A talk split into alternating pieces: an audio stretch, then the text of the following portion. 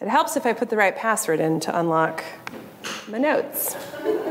You know, it's passworded to protect my children, of course, from the evils of the internet, you see.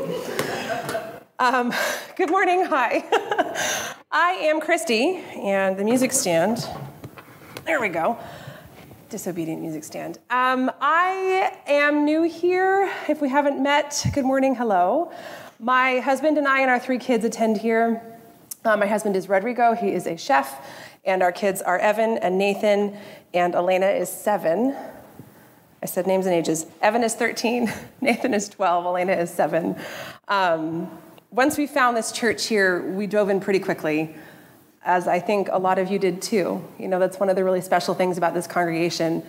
Um, I was just chatting with someone about this a couple days ago that, you know, we all are like choosing to be here. This isn't like just our tradition and we go we're all really choosing to be part of this congregation. So it's really special, and I know that you know that already.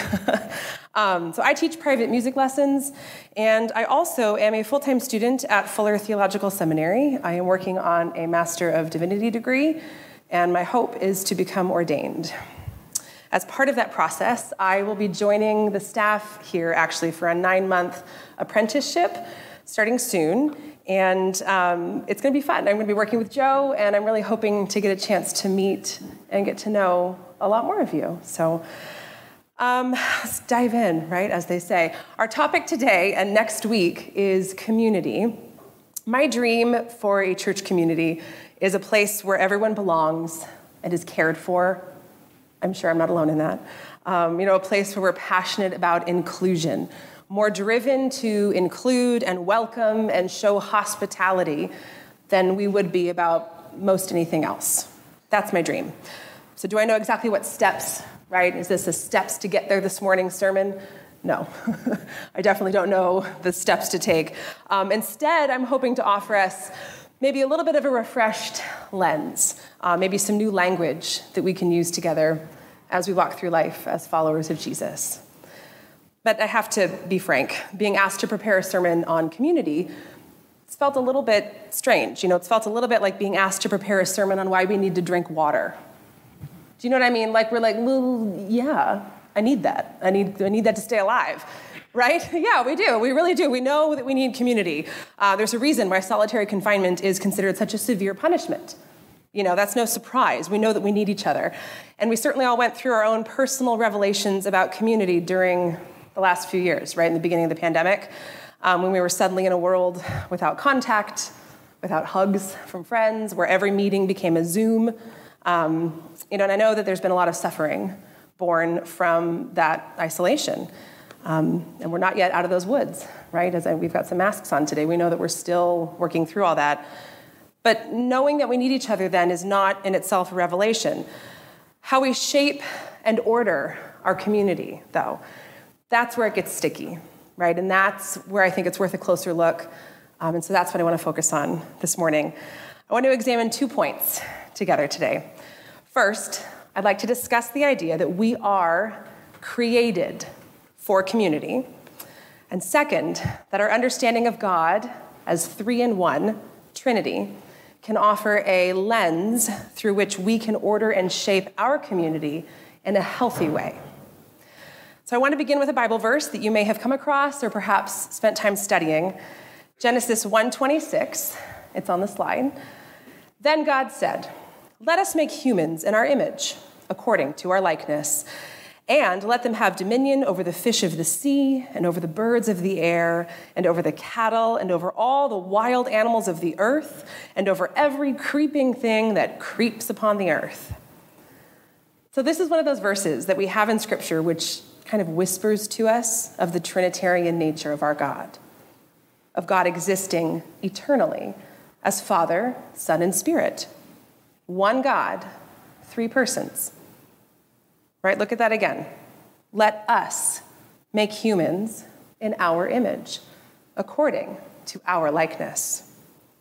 This is the foundation for our declaration that every person was created in the image of God and where we get that phrase imago Dei, too, if you've heard that before. That's what that is. There's a whole other study that could happen here over that word dominion also, but just for the sake of time, maybe trust me a little, it's not supposed to be dominion as in dominate, the way that it unfortunately has been used. In the Hebrew, it's more like keep and till. Keep and till. Cultivate, care for, help to grow. So, we learn from this verse that we were made by a community to be a community in order to care for the global community. And that's the critical thing that I wanted to pull out from that. And, you know, the word community, though, is used like a lot. I mean, I've already said it like 50 times, right? Like, we, it's used so much in our world in a variety of settings and not just in church. You know, one might use it to refer to their personal community of friends. Um, it could be used to describe a large community of people who share things in common. Think of the rural community, right? That's geographic commonality ideologically, worldview, it's used for LGBTQ plus community, the academic community, you know, jazzercise community, right? So you get the idea, right? It's just, it's everywhere. And so we use this word as a descriptor in front of our local shared services too. We have community college, community library, community pool, as we've talked about. And when we speak about being part of a community, what are we saying? Like, what are we really saying in terms of our commitment level or the relationships we have there? Uh, you know, the same word is attached to the library that is used to describe our close knit friend group. So, can I suggest that perhaps the word has lost a little bit of its potency in this generalized function? And because of the generalized function, I was curious what the people in my world thought of when they considered community. So I did the only reasonable thing that I know to do, and I conducted a poll on my Facebook page. so I asked people to comment in response to the prompt community requires blank. Community requires blank. So take a moment, consider it. What would you say? There were around a dozen replies and comments, and at least two were from people who I know for sure are not Christians. And what I thought was so interesting about this was that everyone, no matter their beliefs, said the same sort of stuff. The replies included trust, vulnerability, forgiveness, empathy, laughter, action, presence, compassion, grace, communication, diversity, open minds and hearts, listening, safe space to disagree, and active, heartfelt participation.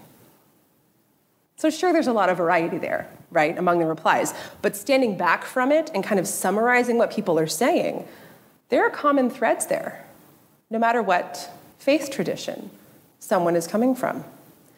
Which is one of those things for me that sort of points towards a proof of our Creator. Do you know what I mean? Humans intrinsically have a desire to be together. And it goes deeper than survival. It's more than just a primal sense of forming villages for safety and resources, because people are saying community requires trust, action, forgiveness, empathy.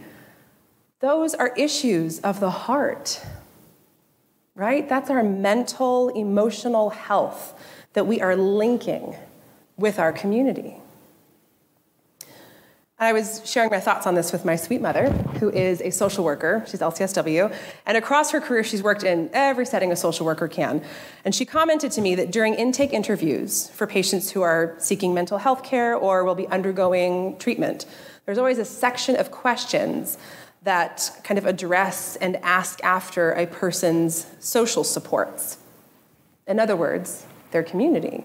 And this is done because the science shows a higher success rate for treatment, as well as a better physiological outcome.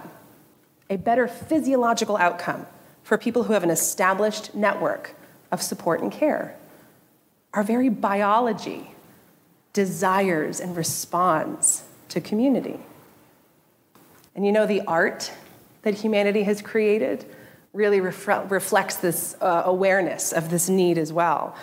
The art we create reveals our deep desires to be known, loved, challenged, transformed, accepted, right? In short, to live in community, meaningful community. Now, as a giant musical theater nerd, my examples here are going to be from a couple of popular shows, but I'm certain that these themes can be found in every type of art that people create, right? But in particular, I wanted to mention lyrics from a couple of musicals. So, from the show, I know it's, it's time, everyone. From the show Wicked, I'm sure everyone knows this. In the duet For Good, the two leads, Elphaba and Glinda, sing about their tumultuous friendship they sing of streams encountering boulders and seeds being dropped by skybirds, all to illustrate the immense difference that one can have in the life of another. Their relationship is summarized in the line Because I knew you, I have been changed for good. Getting a little choked up. Sorry. Their friendship and their experience with community has been transformational and that's the sort of friendship that we long for, right? That's evidence of. That's the sort of friendship that in our lifetime, if we have found that once, we call ourselves blessed. That's what we long for. And from one of my all time favorites, Rent, in the song America, the character Mark is looking back on the last few months of his life with his friends, his chosen family. And he realizes that everything about his right now is because of the experiences they all shared 11 months before on Christmas Eve. As he struggles to find meaning in the midst of grief and apparent chaos, he sings, What was it about that night? Connection in an isolating age. For once, the shadows gave way to light.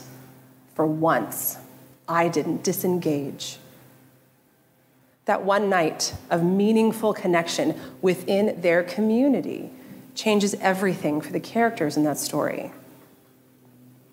So I hope my point so far is easy to see. Within the church, we often talk about the value and importance of community and fellowship, as we should. But I really want to underscore it's not exclusively a Christian thing, it's a human thing.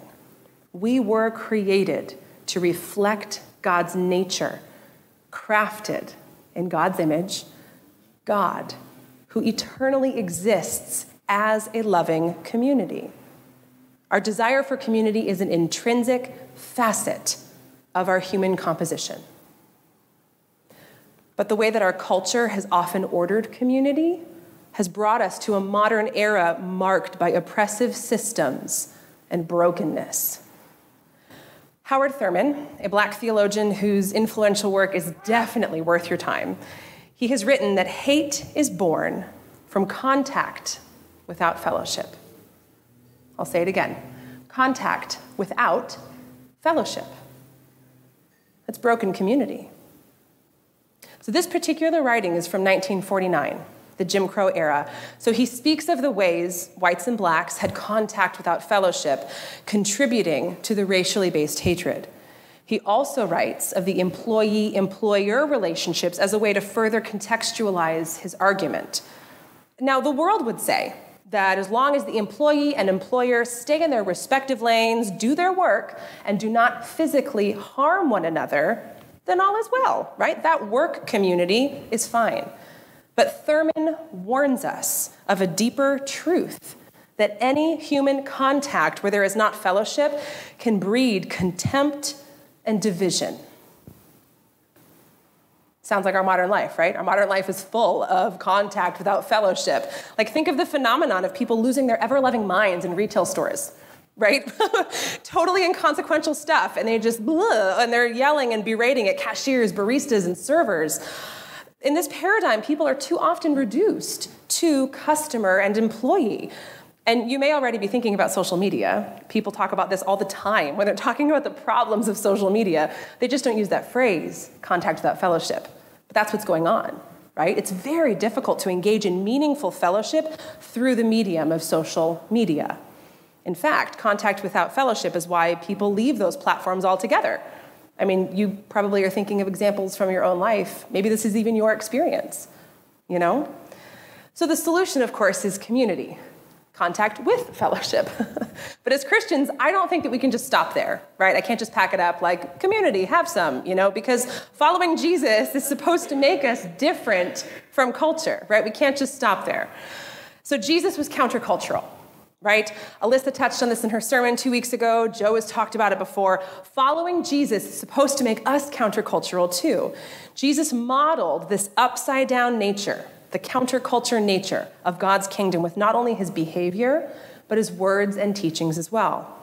In Matthew 5, for instance, there's a whole section where Jesus says over and over again, You have heard it said blank, but I say to you blank.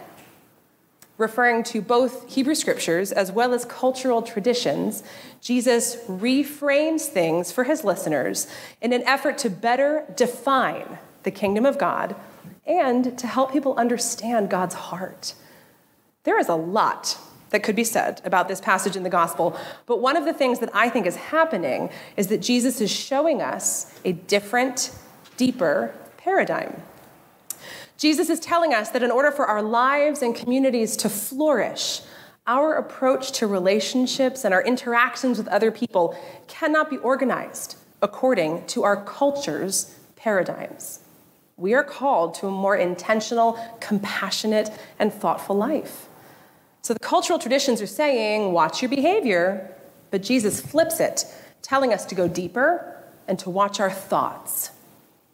Now, there are plenty of other examples of Jesus teaching about the upside down nature of God's kingdom. But what I want to carry through here is this foundational idea that we are called to redefine things in this counterculture way, bringing our lives into line with God's kingdom. And then this applies not only to our individual behaviors, but also how we approach our participation in community. So, not just individually, but also how we approach our participation in our community.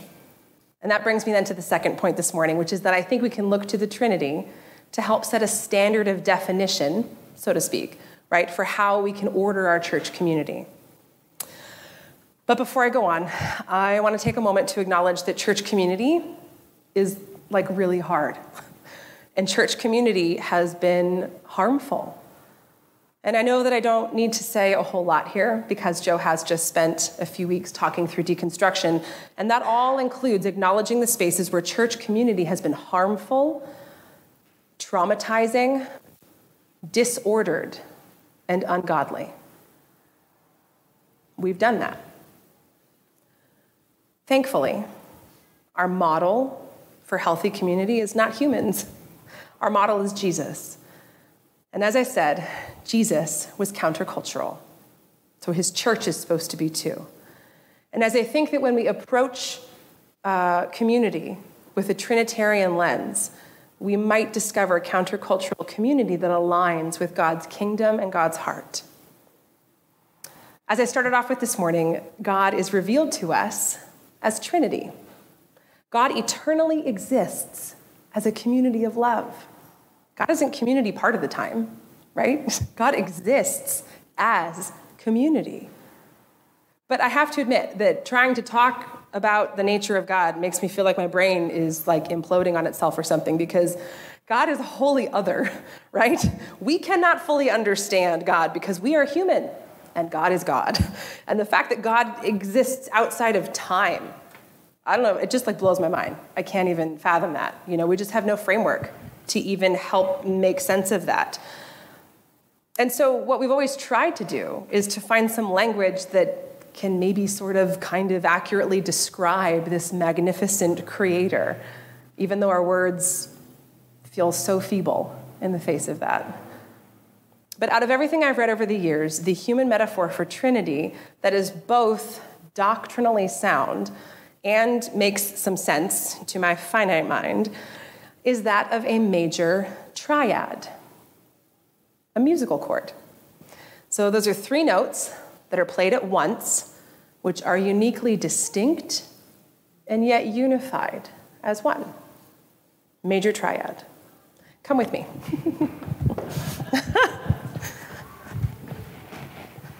so I want you to listen. Three notes.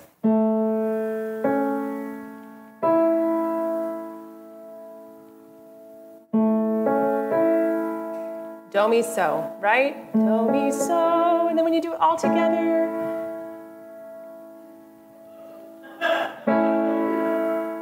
is everyone singing? Oh, I love that. So really take a moment and think about that.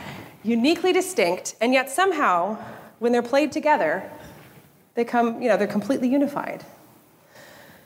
So that's our Father, Son, and Holy Spirit, eternally connected, eternally communing, eternally loving. Three in one. So that's what I thought of. When I thought of community, God exists as a community. But as I've been thinking about the nature of the Trinity and wondering what features could be both descriptive of our magnificent God and then also prescriptive for us humans, I've come up with these characteristics, these three vulnerability, commitment, and submission. These are true for the Trinity, where Father, Son, and Holy Spirit are existing eternally as one community, with each person vulnerable to the other, committing to the other, and submitting to the other. And this can be prescriptive for human community.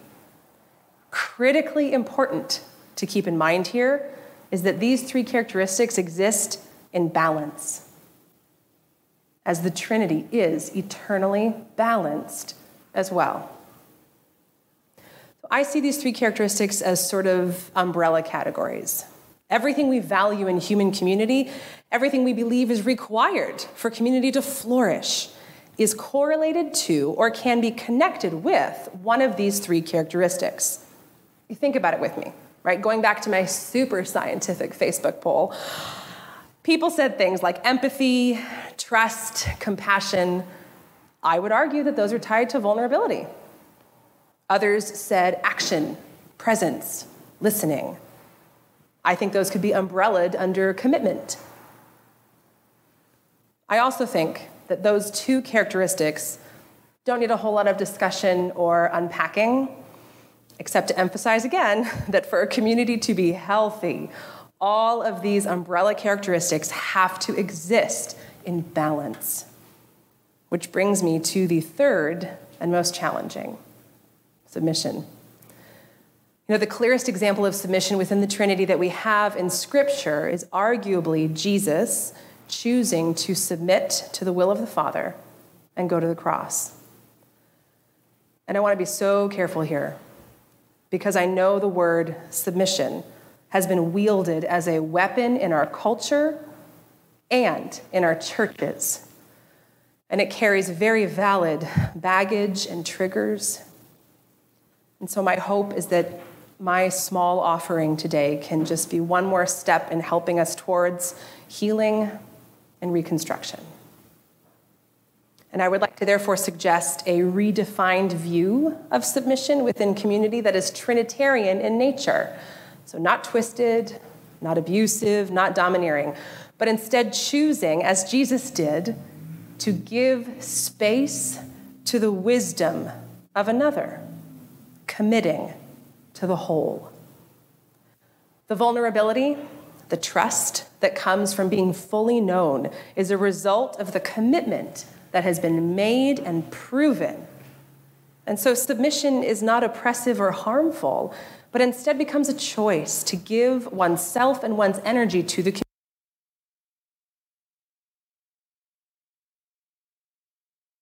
community. And I think perhaps viewing submission through this lens is to think of it as laying down my right to be right. In her book, Belonging, Bell Hooks said that to be real in community, differences must be acknowledged and embraced. We have to ask ourselves what we want. Do we want real community? Are we willing to be vulnerable? Will we choose to commit to each other? Differences must be acknowledged and embraced. Embraced. I see a call for submission there submitting, giving, setting down my pride to make intentional space for you so that we may embrace each other's differences. Here's another quote to help us as we redefine submission in our counterculture way.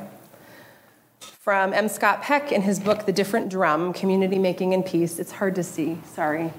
It's hard to get all on one slide, but I'll read it. because a community includes members with many different points of view and the freedom to express them, it comes to appreciate the whole of a situation. An important aspect of the realism of community deserves mention humility. While rugged individualism predisposes one to arrogance, the soft individualism of community leads to humility. Begin to appreciate each other's gifts, and you begin to appreciate your own limitations. Witness others share their brokenness and you will become able to accept your own inadequacy and imperfection. Be fully aware of human variety, and you will recognize the interdependency of humanity. Interdependency. That's Trinitarian community among humans, isn't it? And I think this is why we get so upset by dis- disenfranchisement you know, we feel injustice in our bones because we were made to embrace marginalized. Right? We were made for a just community. We were created to exist in community and made to fight for the health of that community. And we were made with a keen awareness of when our reflected Trinitarian community becomes off balance, too. I mean, I'm sure we can look back in each of our own stories and use some of this Trinitarian language community of vulnerability, commitment, submission to name some of the things that we've suffered. I mean, do you know what I mean? Places where there was maybe too much focus on commitment, or groups where there was not enough vulnerability, or maybe instances when submission was demanded. None of that aligns with God's kingdom. So, my hope today is that we can move forward with greater clarity, better able to recognize healthy community, maybe put some new language to it, and then choose to step into it. Because community is not just the word that we use to describe a collection of people with some things in common or our local library, right? It's what our souls are crying out for.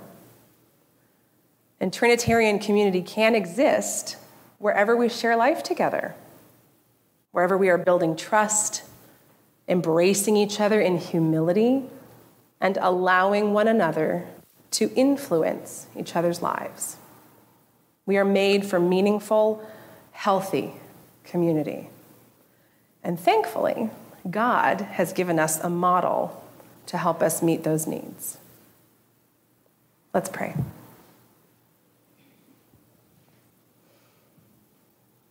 Lord, we thank you so much for today. I thank you for these people, for this community. Lord, I thank you so much for this church. I thank you for their commitment, for their desire to be together, to move through life together, to learn about each other. God, I thank you for the spirit of love that is in this place.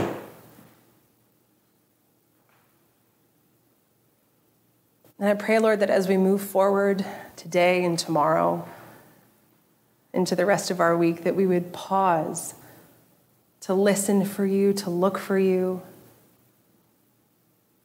Please remind us of who you are and how we can live in light of your glory, living into the truth of how we were created the love for which we were created,